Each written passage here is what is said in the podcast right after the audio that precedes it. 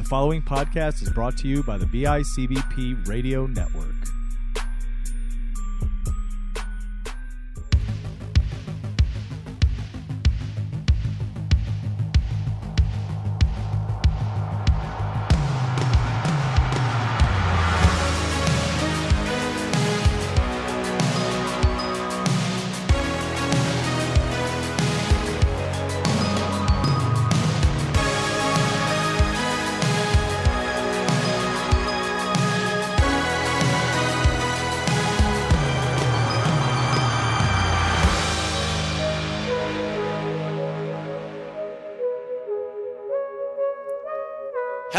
Everybody. Welcome to a brand new episode of Retro Pop, your home for all things pop culture and uh, and pretty much everything in between, right here on the BICBP Radio Network. My name is Matt Johnson, one of your hosts, alongside my man Johnny Townsend. Johnny, how you doing today, my friend?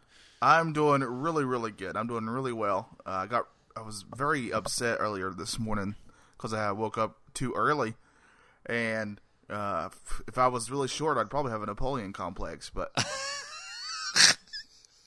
but thankfully, I'm a six foot tall, so I guess I can't claim that. No, you can't, unfortunately. you cannot. But uh, but yeah, welcome back, everybody. Last time we uh, spoke with you, we covered the history of Nintendo, the company Nintendo, essentially. And as we do with this show, uh, we want to kind of cover all ranges of everything.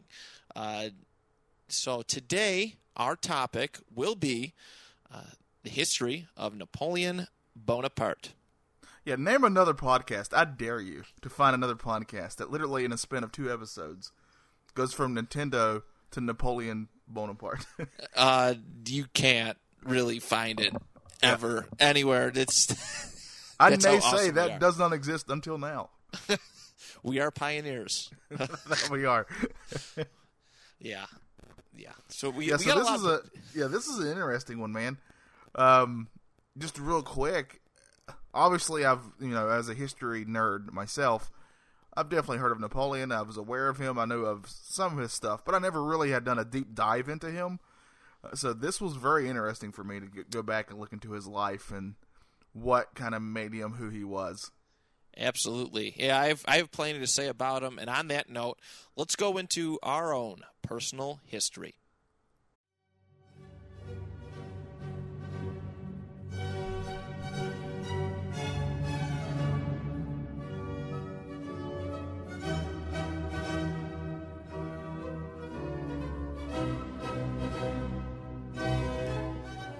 All right. So I probably heard about Napoleon first in maybe end of elementary school, uh, which is fifth grade up here in Niagara Falls, uh, sometimes sixth grade in, in, in various locations. Uh, but I think I primarily learned about him in seventh grade. We started doing world history, and Napoleon was. I don't know. He was just this very complex but interesting character. I, I don't know what it was about him, and in, in, I kind of realize it now. You know, he was just he was very well articulate, very smart, just a great military mind. Uh, of course, as he created the French Empire, uh, which expanded almost all throughout Europe and at first parts of the United States. And but I've always come to appreciate Napoleon. He was kind of vilified to me, and I guess depending on what part of you know what side of history you look on, uh, it's a completely understandable argument. And even some have you know compared him to Hitler uh, at some points, uh, which is which is a discussion for another day.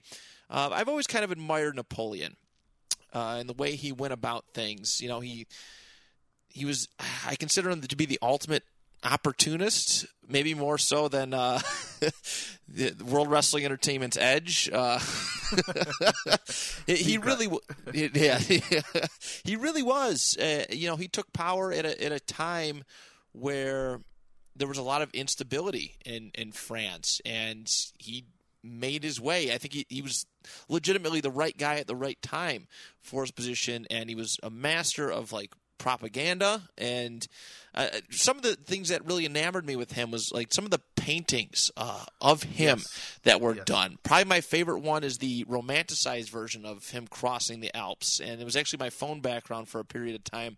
I have the picture saved on my phone, but that I mean, it was just ama- It was just a beautiful piece of artwork, and, and made him seem so much more larger than life for a guy who was five foot six, albeit being average for that time period.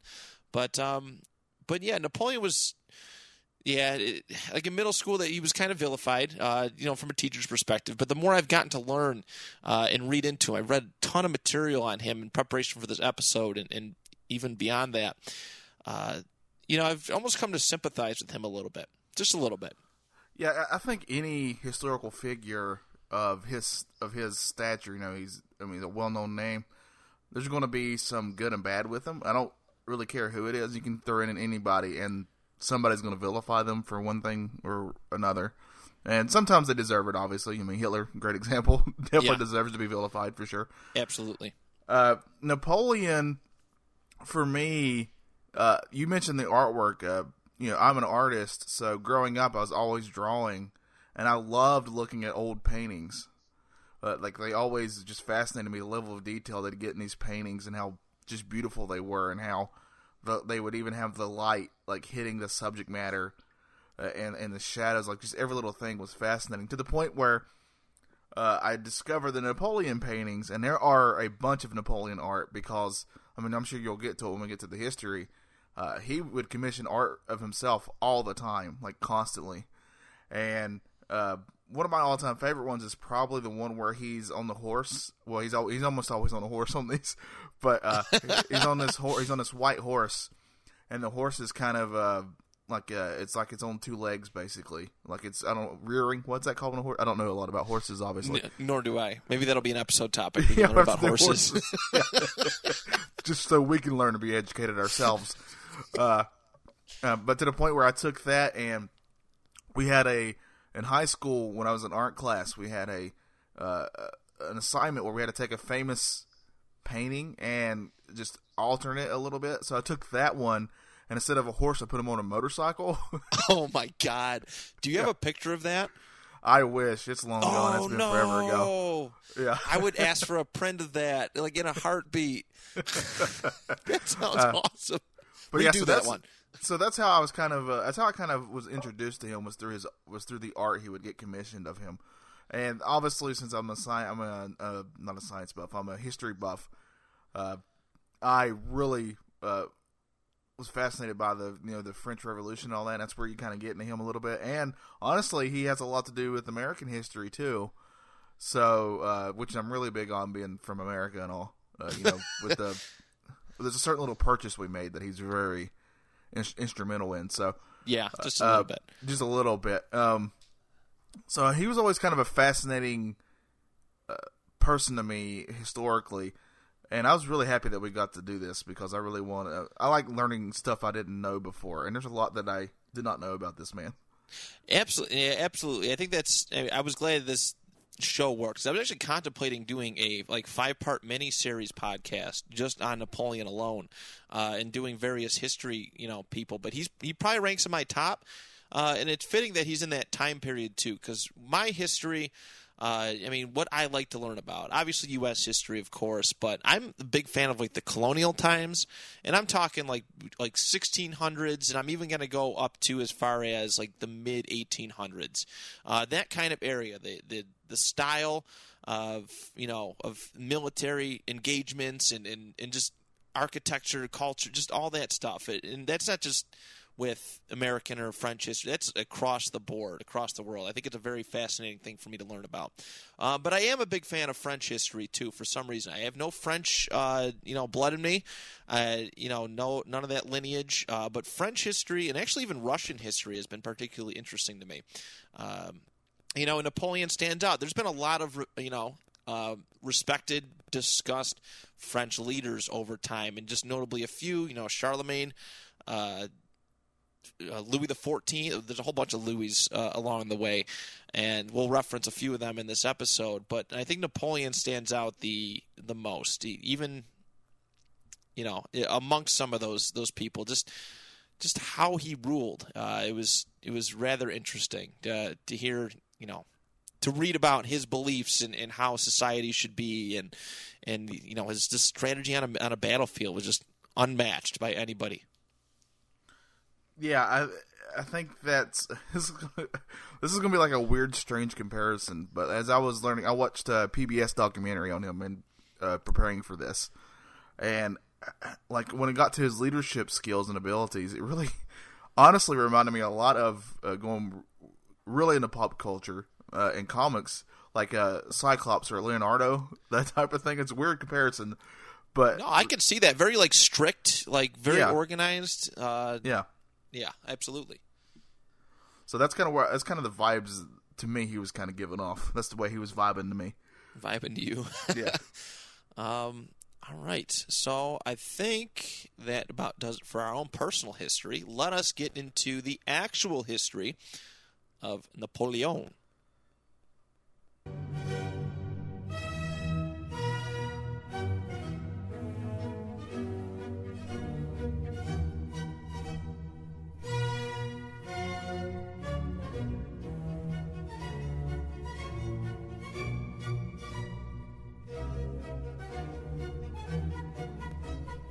All right. So yeah, uh, Napoleon was actually born in uh, Ajaccio, which is a Mediterranean island of Corsica, and for the, a lot of a very common uh, belief is that you know Napoleon was French, and, and Yes. no, not even in the slightest. He was actually That's what I thought. I thought he was French the whole time. That's the, literally the first thing that blew my mind is like he's not actually French. Yeah, it's it's kind of crazy, but he he was actually born um, the same year that uh, the French took over Corsica. Corsica was actually an Italian, uh, you know, belonged to Italy. So, and realistically, Napoleon is Italian. Um, but yeah, he was the second of eight children born to Carlo Bonaparte, uh, and who was a lawyer, and his mother Letizia Ramolino Bonaparte. Uh, although the parents were members of minor Corsican nobility, the family family was not wealthy. Um, so yeah, as a boy, Napoleon actually uh, he hated France. He really truly did. He hated their, you know, the fact that they took over, you know, Corsica. He actually hated disliked his father. Uh, very much too around this time because his dad was uh, a revolutionary. He fought against the French takeover of Corsica, and then eventually became the representative of Corsica to the French Assembly. yeah, and wasn't he also way more of a mama's boy, basically? He was. He, he definitely was. He said he attributed all of his success to his mother, Yeah. um, who was obviously with him all the time and raised him. So, um, so yeah, there's that. But as a boy, Napoleon attended school in mainland France. Actually, at nine years old, he went to uh, the French Military Academy. Uh, actually, it started off as a, uh, I think it was an arts. No, I can't remember the exact, exact uh, type of school, but he started off one place, ended up at the military academy, all at nine years old, and was pretty much raised through there. And he was actually bullied often because of his accent.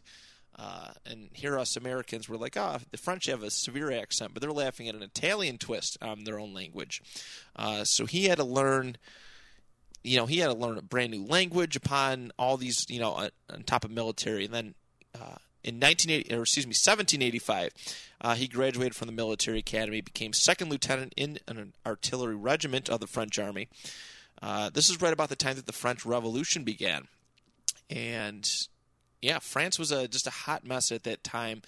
Uh, people were upset that the French actually sent uh, soldiers, supplies, and this and that for the to the Americans for the American Revolution to battle uh, England. They were broke, and it was just yeah, it just was not a good situation, uh, but the right time period for Napoleon to be a part of.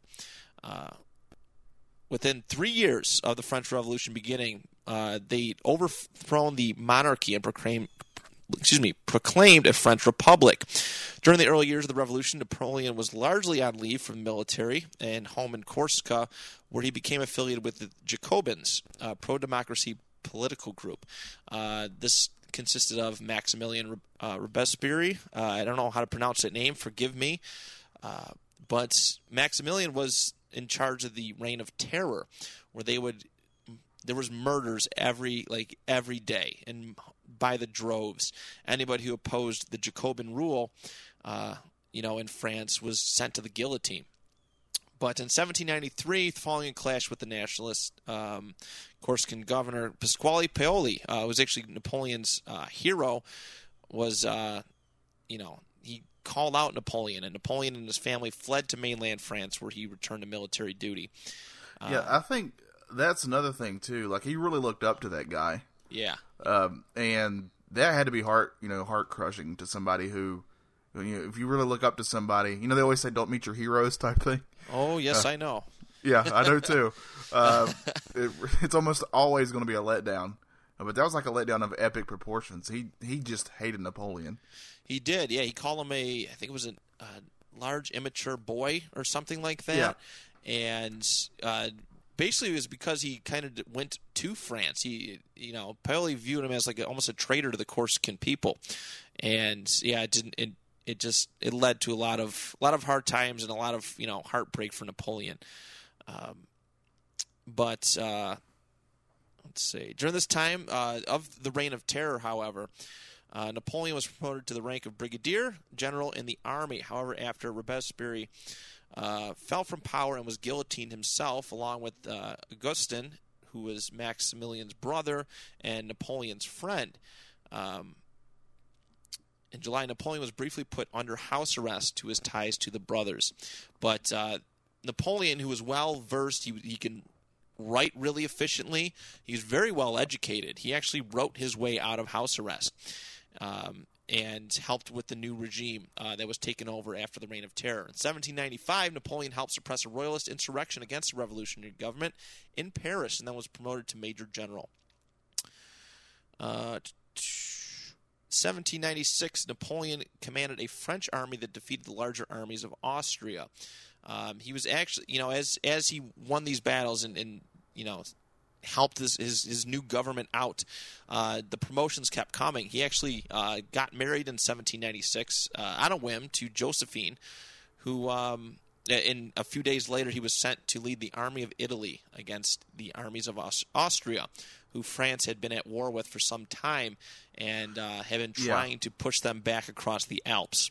Yeah, the I was I was texting you about how I don't know if fascinating is the right word, but how interesting his marriage was to her. Like it was, I don't know how deep you want to dive into this, but like it was to me, it was very. It was it was like because at first she didn't like him at all. Yes. Like she was she even I don't remember her exact quote, but pretty much she was disgusted by him. Uh, like it was just like it was uh it was gross. He was gross or something. uh, she was very blunt about it, and uh, but basically from the way it sounded and the things that I read and saw was uh, she was getting older. She was in her she just she was like in her early thirties. Which back then was old to not be married because I think her husband had died or something like that. Yeah, she was a widowed mother of two, I believe. Yes. So she was widowed and had two children. Uh, you know, and at that time, uh, it was it was, uh, and he was a younger man, and uh, it was just really interesting how like they kind of went back and forth on their love and hate for each other. He almost he he maintained that he always loved her, but there were some things that he would do that I don't know if that's absolutely true. But yeah, they uh, they it was a really strange relationship, and they kind of switched places uh, in society because at first she was above him and really helped him out a lot because of her stature where she was in society. And then as he got bigger and more well known, they switched places basically. Yeah, absolutely. And it was interesting. I one of the source books I read for this episode, and I, I've read it three times over. It's called Napoleon: A Life by Andrew Roberts.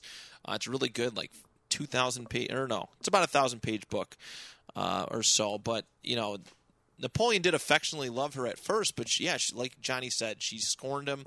Um, he used to write letters to her daily Oh, yeah. on the battlefield, and she would not return letters, and it would frustrate him. And they were very flowery. You know, just imagine he they was were a- he was- beautiful letters. Yeah, he was he was a, like a quintessential like romantic. Uh, he, he was like at that time, you know, Paris, France. It's kind of like the what do they call it? The city of love, essentially. I don't know if that was the, the phrase that was really had at that time, but uh, Napoleon was a romantic in the tra- uh, traditional sense, and uh, Josephine was a, a woman in the modern sense, where she doesn't like goofy, goofy sappy love letters. and and she did not appreciate Napoleon's attempts. But yeah, she would he he would send letters to her daily uh, while away, and he would not get a return letter. He actually Yeah, wrote a letter threatening her to return a letter. He'd come back and stab her with a small sword. Quote end quote. Well, even after like getting married, they didn't even really spend a lot of time with each other. Uh, no, which is very strange. Crazy. It is. It is, and I. Yeah, we'll get a little bit into uh, you know their marriage in a little bit, but um, but yeah, so he he actually uh, managed to push this Austrian army back, uh, which was hadn't been done in years. They all the generals, commanders, everybody underneath him, uh, kind of laughed him off a little bit. Laughed out like Napoleon's not to be taken seriously, and then he comes in and he pushes the Austrian army back with ease, and they start to respect him and gets them to sign the Treaty of Campo Formio, resulting in territorial gains for the French. The following year, the Directory, which was a five-person, uh, you know, leadership group that was in charge of France, there was no formal leader. Uh, they offered to let Napoleon lead an invasion of England, which was a big deal. You know, if you don't know, I think most people do. Uh, France and England were bitter, bitter enemies throughout the Middle Ages into colonial times, uh, and everything. I mean, that all kind of ceased at the turn of the 20th century, but they were just bitter, bitter rivals. Uh, and this was a big deal. If Napoleon could have invaded, successfully invaded England, uh, you know, this it would have been absolutely remarkable. But uh, this was not to be. He determined that France's naval for- forces were not yet ready to go up against the British Royal Navy, which was the best in the world at that time. It was actually a big shock that America defeated the British because of how superior their navy was uh, amongst other military forces. But instead, he proposed an invasion of Egypt in an effort to wipe out British trade routes with India. Uh, they secure, secured a victory against the Egypt's military rule, rulers, the Mamluks, uh, at the Battle of the Pyramids in July 1798, which is kind of would be kind of a great cool. name. That's a great Isn't- name for a battle, right? The Battle of the Pyramids. That sounds, it that is. I guess amazing. they were. I guess they were 15 miles away from the pyramids. Like so, Yeah. it was within eyesight. Uh, I- I count I, it. think, it, which is like cool, man. Like if I was a French soldier back in the day, I'm just picturing me now. But, oh man, I'd be looking at the pyramids the whole time. Yeah, getting- I definitely, I would definitely get shot looking at pyramids. That's 100. percent That would happen to me because I'm, I'm fascinated by those things. Me too. I'm such a dork, uh, but I'm proud of it. I'm proud of it. Um, but I, however, I, I, no, I was going to say one thing real quick. yeah, um, that I really also found fascinating because at this time, if you were like a leader of an army, uh, I mean, this was almost in all armies. It wasn't like you were down with uh, you know your soldiers fighting. You were kind of behind and all this stuff. But that wasn't how Napoleon operated. He would actually get in and help with cannons and such, and that would actually be with his soldiers, and that's what would start endearing him to them. That's that's a very important point because I mean they could the soldiers were like not paid well at all. They walked around in tattered clothes and like bad like bad boots. There was giant holes in their boots and, and this and that, and they were just very low on morale. Like the French army would be getting the shit kicked out of them for the entire you know the entire 18th century, uh, essentially, and they were just exhausted. But Napoleon found a way to really connect with them, and that's that's an important thing too. He was a leader, not like a boss. He actually got involved, like you said, pushed cannons around. Um, he would actually dine with his soldiers at night. Uh, they would camp out with them and spend time with them. Uh, but he but he was a great motivator. That's he was a good people person, and that's why he has like this cult follow. He had a cult following, and uh, you know still kind of does to this day. You know, I think a lot of people that support and and and read about his works kind of I guess would be a cult follower. Yeah, I think I think any anybody who uh, is a leader, and this can be in any field, not just in uh, the armed forces or whatever. But if if somebody's like a leader of a group or a boss or whatever you want to call it, but they also will get their uh, I guess you want to say get their hands dirty along with the the workers and stuff. Absolutely. That that always goes a long way and with your and especially helps your reputation with those people, and they're way more likely to follow you uh, when you want to go in a certain direction. No, one hundred percent. And I mean, the cool thing too, not to jump ahead too much, but he continued to do this even when he was emperor, uh, which you know goes a long way. But um, but regardless, uh, the the British who caught wind of you know France trying to cut off British trade routes in Egypt, uh, their navy came aboard, uh, came about, came to, and actually destroyed France's naval fleet. Um, so they were that was that was a big hit for them. But regardless, uh, in early 1799, Napoleon, excuse me, Napoleon's army launched an invasion of the Ottoman Empire, uh, which is today in Syria. Uh, in that summer, with the political situation in France marked by uncertainty, the ever ambitious and cunning Napoleon opted to abandon his army in Egypt and return to France. So he was a, technically a deserter, which is uh, you know kind of crazy as a bunch of a military guy. But he had been keeping up. He he'd be getting pamphlets and, and, and stuff, you know, to keep up with French politics, awaiting pretty much biding his time. And it was kind of convenient too because uh, France actually wanted him to return home from this Egypt, uh, you know, Egypt siege on Egypt, the Ottoman Empire battle, um, because they were worried about an invasion on French soil. Uh, but he he technically deserted, but technically was called home anyways. But uh, November of 1799, at an event known as the Coup of 18 Brumaire, Napoleon was part of the group that successfully overthrew the French Directory. So the people that gave him a bunch of power, uh, Napoleon ended up uh, usurping power from them, and quickly organized it. Uh, just quickly organized government and society to prevent anarchy. Because, like we said at the top of the show, Napoleon, uh, France was a mess at that time. Twenty years of constant government changes, uh, revolution, this and that. People are exhausted. So when Napoleon, a guy who has a following from soldiers, and the people absolutely adore him for you know his victories for the French, they really got behind him, uh, and were excited to have a stable ruler to sit and and you know so things didn't keep changing all the time. But he came in, uh, established a three-member consulate, and Napoleon made himself first consul. Uh, and the other two consulates, uh, you know, consuls just gave advisory stuff. Napoleon was the face of it. And throughout this time, uh, he was still leading battles. He took uh, an army to the Battle of Marengo and defeated the Austrians again, drove them out completely out of Italy and the victory helped cement Napoleon's power as first consul. Additionally, the Treaty of Amiens in 1802, the war-weary British agreed to peace with France, although it only lasted for a year.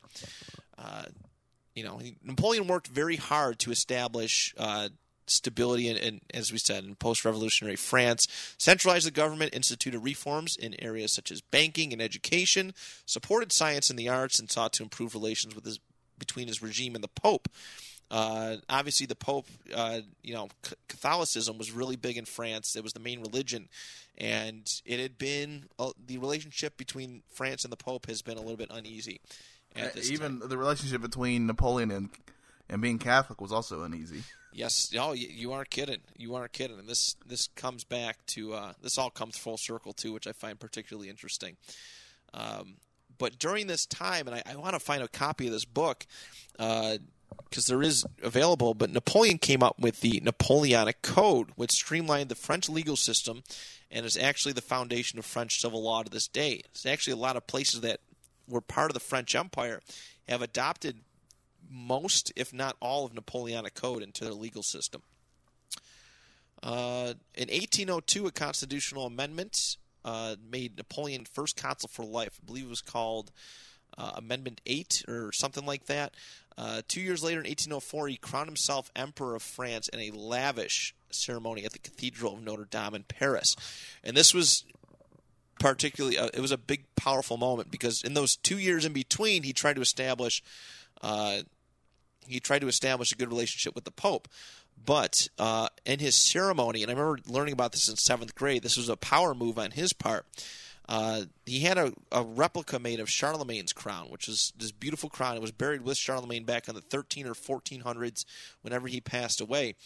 Um, but instead of allowing the Pope to put the crown on Napoleon's head, Napoleon took the crown from the Pope and placed it upon his own head. Actually, no, he placed it upon his wife's uh, head. He put, put it on Josephine's head. Um, he actually made his own crown to kind of uh, look like Caesar. Uh, kind of like Caesar's crown. But um, traditionally, when a king uh, associated with Catholicism was, you know, anointed emperor, what whatever it may be, uh, they allowed the Pope to put the crown on their own head. Uh, which symbol it was a symbolic thing. So for him to take it from the Pope, place it on Josephine was actually a really big deal. Um, so from 1803 to 1815, France was engaged in the Napoleonic Wars. Pretty much, it was France versus Europe. Uh, yes. which is putting it nicely. He pissed off just about everybody. Uh, legit, just about everybody. He you know, the multiple, multiple coalitions. I've seen they, they put seven coalitions against him between the British, uh, Spanish, Austrians, the Ottomans, um, the Prussians, which is technically Germany. Uh, they all put coalitions against him, and, and, time after time they, they kind of f- failed. But um, as a means, in 1803, uh, like Johnny alluded to earlier, uh, Napoleon sold France's Louisiana territory to the newly independent United States of America for $15 million, um, which is a big deal back then and legit double the size of the United States. And this purchase helped fund uh, France's upcoming wars. And it was still technically cheap.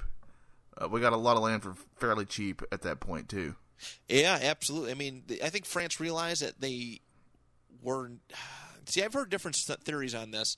Is that I mean, France kind of knew that the you know the, the United States thing it was you know it was out the window, but I also heard stuff that he had plans to invade. Uh, if if his European conquest took off, that he had plans to just invade the U.S. and, and take over, uh, retake it back eventually. Uh, I've I have heard that before too. Oh. Nothing confirmed, but it would have been a very bold move on his part. Kind of like you own Grand Theft Auto when you you pay a certain lady of the night, and but you didn't just take your money back by very violent means. Yeah. Oh, I never okay. pay full price for that shit. Uh, so I don't condone that action. I'm glad you put that. That's a great analogy, actually. Um, in October of 1805, the British wiped Napoleon's fleet at the Battle of Trafalgar. However, in December that same year, Napoleon achieved what is considered one of his greatest victories at the Battle of Austerlitz, in which his army defeated the Austrians and Russians, uh, which was a very big deal. The victory resulted in the dissolution of the Holy Roman Empire and the Confederation and the creation of the Confederation of the Rhine. This actually has big consequences down the road when, um, at the time, Germany uh, was kind of the holy part of the Holy Roman Empire as well. Um, but the Germanic lands, there was 300 separate like little areas, and this condensed it quite a bit. And it actually made when Otto von Bismarck uh, unified Germany in the in the late 1800s. This actually um, set the pathway for that for united Germany. So I thought that was a cool tidbit there. Um, beginning in 1806, Napoleon sought to wage large-scale economic warfare against Britain and created a constitutional or continental system of European port blockades against British trade. Um, so basically, any any place that he took over, he was just trying to really shut down the British, and it failed miserably.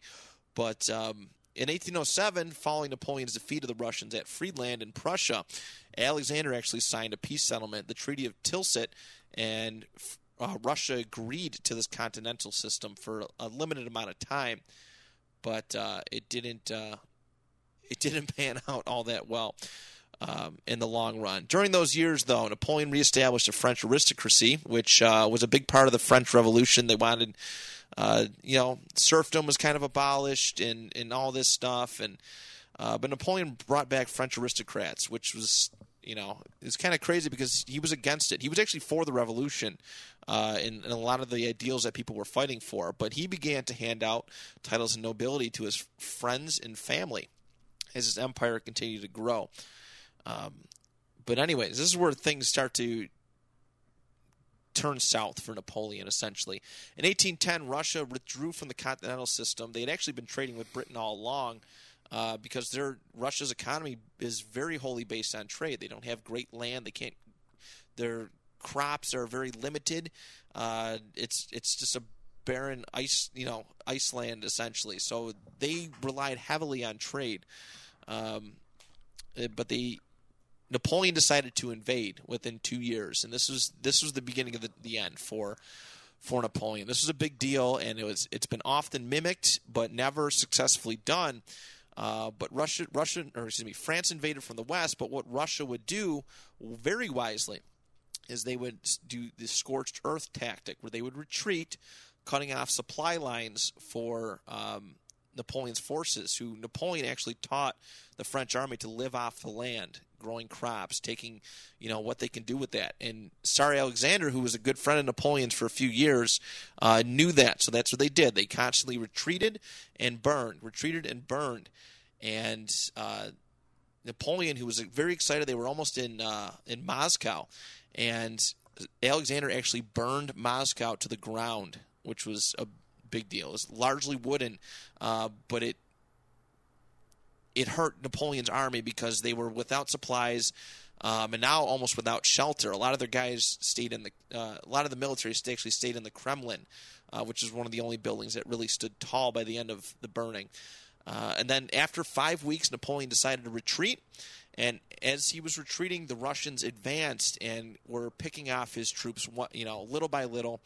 They actually went with 600,000 troops uh, who began the campaign and came back with only 100,000, maybe. So this was a big deal. Um, and then back, you know, back at home, they uh, Napoleon tried to tried again, uh, being a little arrogant with his empire, and got engaged in the Peninsula War, where uh, Austrians, Prussians, Russian, and Swedish troops actually uh, pushed Napoleon to retreat back to France, and they captured Paris. Uh, Napoleon was forced to abdicate his throne with the Treaty of Fontainebleau, uh, and it was exiled to Elba, a Mediterranean island off the coast of Italy. Uh, he was actually given sovereignty over the small island, while his wife and son went to Austria. Uh, so he was actually emperor of Elba. And he just it was too small of a land. It was like six miles long by 15 miles wide. Uh, he did his best, but he just couldn't contain his e- his ego. But um, he, that wasn't it for Napoleon, though. It's just this is where it gets interesting. Uh, on February 26, 1815, after less than a year in exile, Napoleon escaped Elba and sailed to the French mainland with more than a thousand supporters. On March 20th, he returned to Paris, where he was welcomed by cheering crowds. The king, who replaced him uh, from the House of Bourbon, uh, Louis XVIII, fled. Uh, he was not a very popular leader, very cowardly uh, at that. And uh, Napoleon began what became known as his 100 Days campaign. And as soon as he got into the throne, as soon as he got into power, everybody started formed a coalition against him again. They're just like, we're not putting up with this shit. Essentially, uh, the Austrians, the British, Prussians, and Russians, who consider the emperor a uh, an enemy to peace in Europe, he was kind of labeled as a shit disturber. I think is a nice yeah. way of putting it. Uh, they went on the offensive to prepare for war, and Napoleon. Uh, raised a new army very quickly. Four hundred fifty thousand he he got, but he was still outnumbered at the Battle of Waterloo, uh, which is yes, which, pretty... which is which is fairly famous. I mean, I think everybody's at least heard. Uh, uh, even if you don't know what it is, you've heard the terms the, the Battle of Waterloo. Um, I I also think it's really important here to note that he was really popular amongst his people. Uh, he was beloved, and part of it is because you kind of mentioned earlier.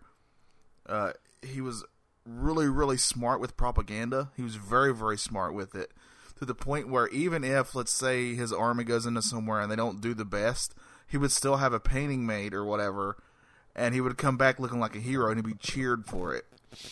Yeah, yeah, yeah. Because yeah, he was he would write. He actually started his own. Yeah, he only he started his own newspaper, but he would constantly write for it, and and he can yeah he controlled the media and how they talked to about him, which uh, which goes a long way. He was very smart in realizing that um, that maybe the pen is truly mightier than the sword. Public perception is very easily manipulated, and and yeah, Napoleon was smart and he controlled that aspect and looked like a million bucks every time, every time.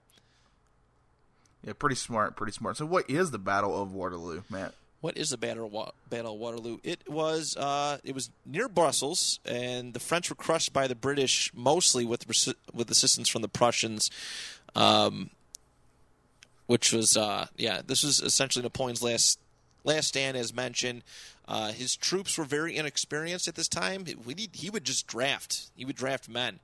Um, you know, I, I, don't remember the age. I would imagine 18 and up, but he would just draft them. And one of his generals uh, made a move too late, and it actually ended up screwing up the whole operation. Napoleon actually almost won this battle. Uh, but one of his generals uh, left too late, was slaughtered. They created a really wise formation against him, and uh, and Napoleon, his troops, his army, just everything just wiped out. You know, and he was forced to abdicate his throne once again, and this time permanently. Um, I think they did they make a movie off of this. I don't remember if they did. I feel like they I've heard of a movie called Waterloo, and I'm, they've had to right because it's such a famous historical thing. You would think.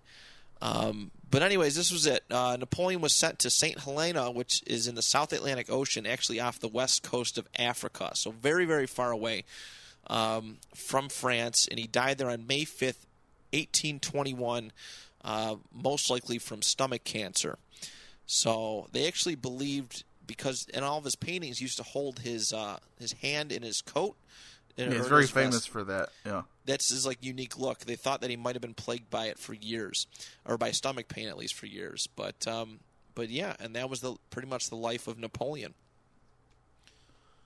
Know, very very like fascinating too. Just the the level of fame and power he rose to. Honestly, uh, it's very fascinating because he, like you said before, he definitely took advantage of some things.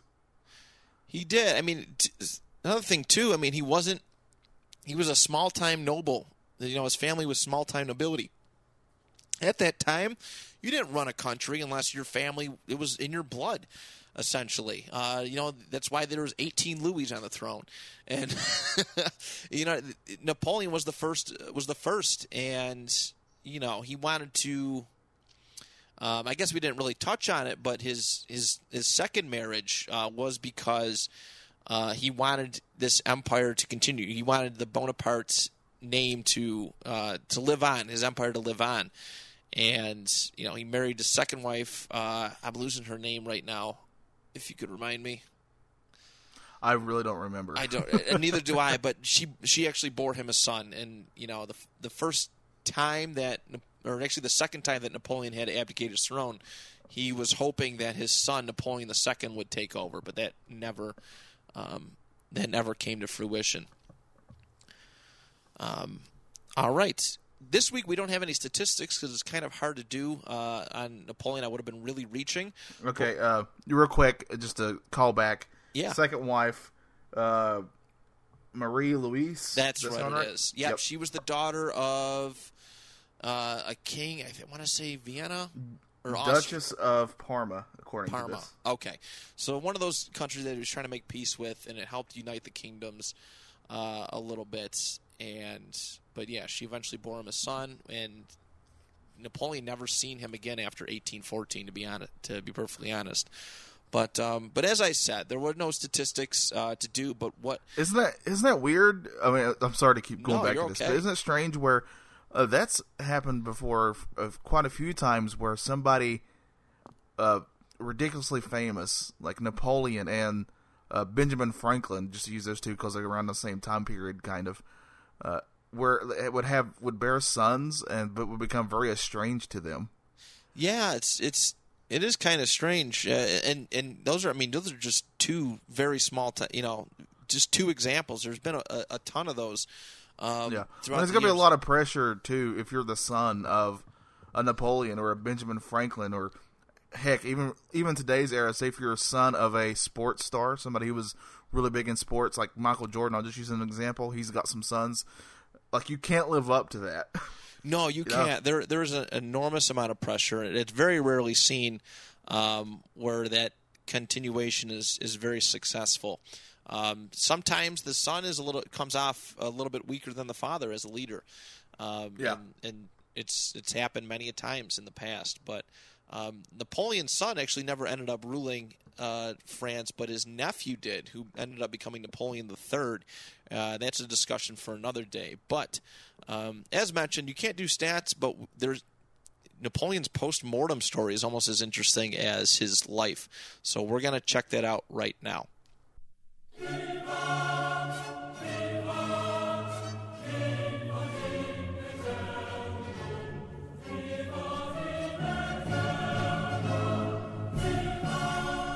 All right. So Napoleon, uh, as with a lot of leaders, I actually didn't find this out. Like I found this out about Abraham Lincoln too. Like he wasn't finally buried until like 1880, which was pretty wild. Um, but there's something about like post mortem, like death, that amuses me. It's like it, it's kind of it comes off weird, and I don't don't know how to put it into words. no, I know what you mean. But- it's it's very strange because in our culture today, when somebody passes away, like they're pretty much buried within three to four days, right? Usually. Yes. Uh, but you know, even like Lincoln's a good example. But anybody who was incredibly important or famous to an area, it was not uncommon. I think it was even uh, it was not uncommon to uh, keep them or keep their body around for quite a while before burial. Uh, I mean, it even happened with families too. Like they would have wakes in your house, and the body would stay there for for days. Yeah, before- like a week, burial. a week at, at a Yeah. time, and and that still happens. I think a lot of political, yeah, like presidents. I think when Reagan died, he might have been like in cat, uh, like displayed for like a week uh, of mourning, and then Yeah, I mean, they literally took Lincoln's body across the country so people could come and mourn it. So yeah, yeah, it happens. It it definitely does, and it that happened with Napoleon. And like we said, he was buried in Saint Helena, which is uh, you know off the west southern west coast of Africa. It's a very far trip from France.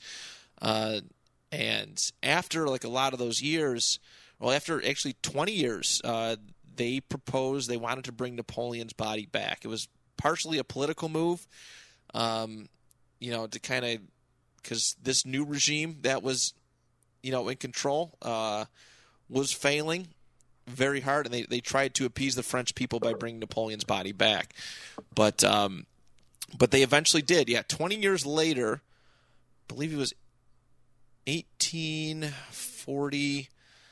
Um, so it, it had been quite some time, but um, but yeah, they un- they went to they went to, went to Saint Helena. They unburied uh, Napoleon, and they actually like took his like casket off. It was kind of crazy. Like they they opened up his body. It was actually very well preserved too.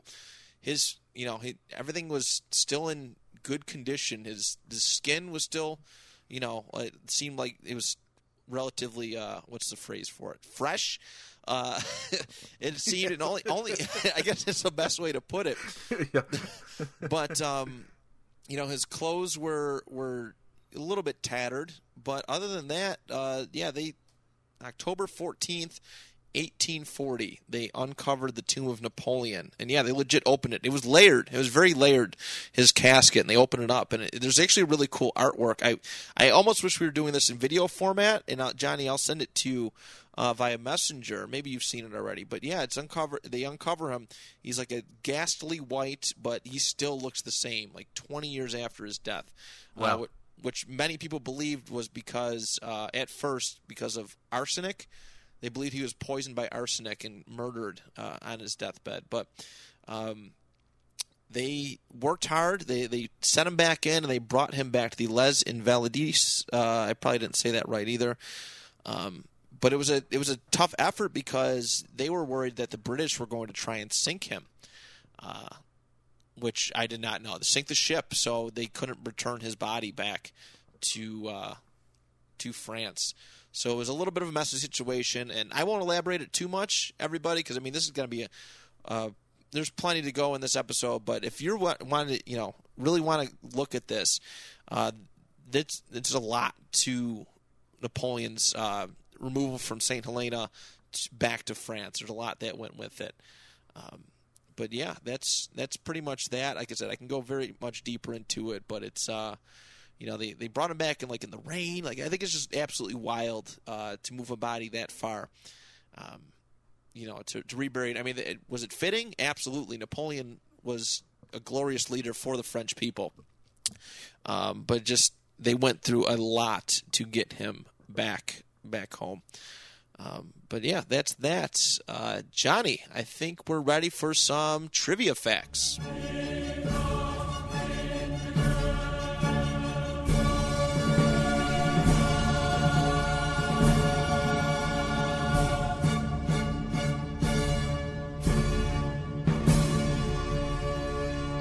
That's right. Welcome to Napoleon Bonaparte. What the facts?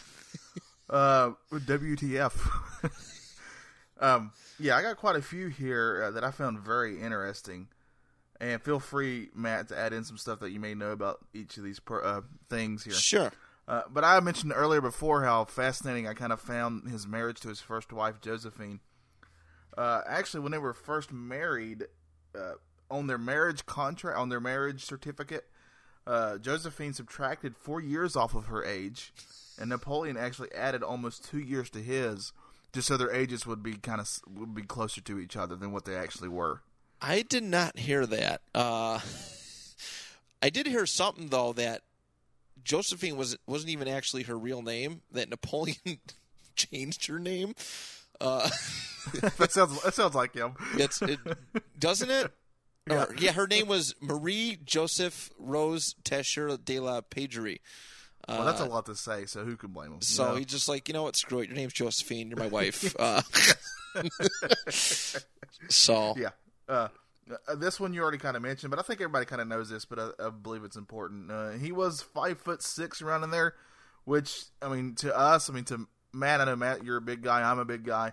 Uh, that's kind of short for us, but at that time and at that era, that was actually close to average. Um, this one I found really fascinating. He actually wrote a romance novel, and uh, it was never actually published in his lifetime. And it took forever for it to actually even be published. Uh, they found these papers uh, of this romance novel he wrote. I it, I don't remember all the details of the actual novel. Basically, it's about a soldier. You know, makes sense because that's when he was a soldier uh, falls in love and all this stuff. Uh, it would end up getting it only even recently within the past 20 years get uh, get an English uh, you know translation. translation so, yeah. Uh, so that's that, that, like you said before though. That's not a, that makes sense because he was a writer. You know. Yeah, I um, guess he used to write some very disturbing things too. Like somebody went through his letter. Like it was some extreme stuff, and it could be misconstrued uh, perhaps, yeah. but Napoleon, I mean, he, he wrote a lot of stuff just for his own personal sake, and, and there was a lot of uh, a lot of interest, interesting stuff in, in some of his works. Yeah, uh, another thing about Napoleon, I'd heard I'd heard this before, where he had a fear of cats. That's what they yes. like to say. um, they actually don't know if this is true or not. A lot of people claim it, but there's not really any direct evidence of him having one opinion more than the other about cats. Uh, but I've always heard that he was very scared of them. um, yeah, he used to send people to inspect areas. Like any place where he camped, he'd, he'd send people to inspect the area to make sure there was no cats. That's yeah, awesome. I mean, yeah, cats are scary. uh, he considered himself a scientist. Uh, he was actually elected member of the National Institute of Science. Uh, actually, it's called the, the National Institute, which was a science society uh, in post-revolutionary France. And I say that because uh, he when he was in Egypt with his army, he actually took a bunch of scientists and artists. Everywhere he went, he would take scientists and artists with him. That's why you'd see all these these arts. He'd make sure you have artists with them too. Uh, but they actually found the Rosetta Stone. I was hoping you were going to bring that up. That's a very important, uh, you know, piece yeah, of history. Most certainly, we would not have been able to uh, decipher the hieroglyphics without that thing. So that was beyond important. Uh, there were actually uh, let's get into St. Helena. I also found that found that place kind of fascinating. Uh, it's a tough place to get into. It's uh, it's kind of its own little area. It really, when I was reading descriptions of it, reminded me of Alcatraz, kind of. Yes, yes. Uh, very rocky, high cliffs, and on top of that, the British had put a lot of defenses on it because they knew people would try to come there and and uh, rescue him, so to say. And there were actually many attempts to do that. Uh, some of these ideas to rescue him from St. Helena included boats, which makes sense, balloons, and even somebody had an idea for a primitive submarine type vehicle. uh, it never actually came to fruition, though. No. And I'm going to le- end it with this one. This one also made sense to me once I, because I'd heard of the Napoleon House in New Orleans. Uh, the fifth mayor of New Orleans actually had that house built for Napoleon specifically, and had hoped Napoleon would actually move there. Uh, obviously, that never happened, but uh, he actually the the mayor who built it or had it built actually ended up moving in there himself instead. That's that's another important point too. He originally before getting exiled, and I found this out yesterday. He tried to exile himself in the United States, but uh, the British caught on to him.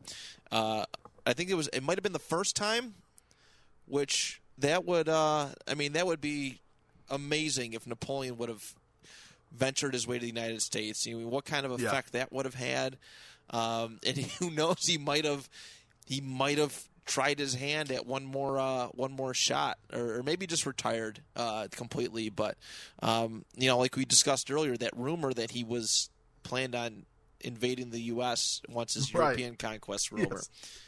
Yeah, uh, and apparently this same mayor uh, had also because obviously New, New Orleans has a, a huge tie to France.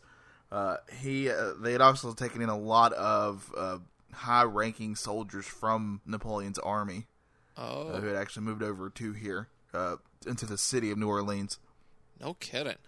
That's Yeah. a cool fact. I did not know that. That's why we do it, though. That's why we do it. That's right. All right, let's uh, let's uh, me and Johnny are about to give our take on Napoleon's effect on the history of the world.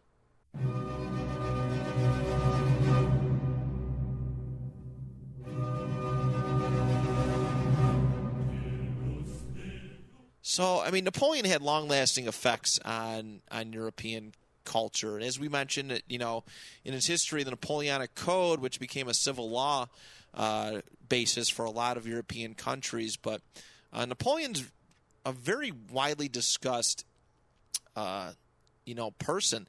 Uh, in, in you know, obviously Hitler, legit the devil, um, actually looked up to to Napoleon, which was kind of wild. Uh, I did not know this uh, until yesterday, but um, Hitler actually, uh, when he invaded France in 1940, whatever, whatever year that was, the first thing he went to visit was Napoleon's grave, and he visited it every day that he was there, and he. Uh, he actually, as a gift to the French people, because Napoleon's son, Napoleon II, was buried in in Vienna, and Hitler controlled Vienna at that point.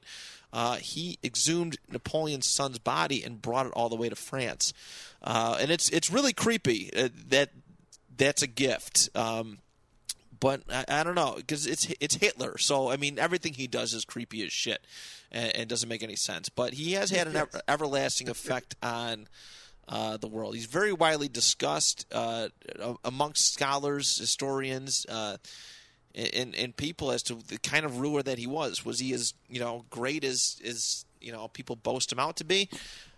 I think so. I mean, I mean, was he perfect by any means? No, no, not any means. But he was a great leader for his people. Uh, you know, it, it, I think I think that's key.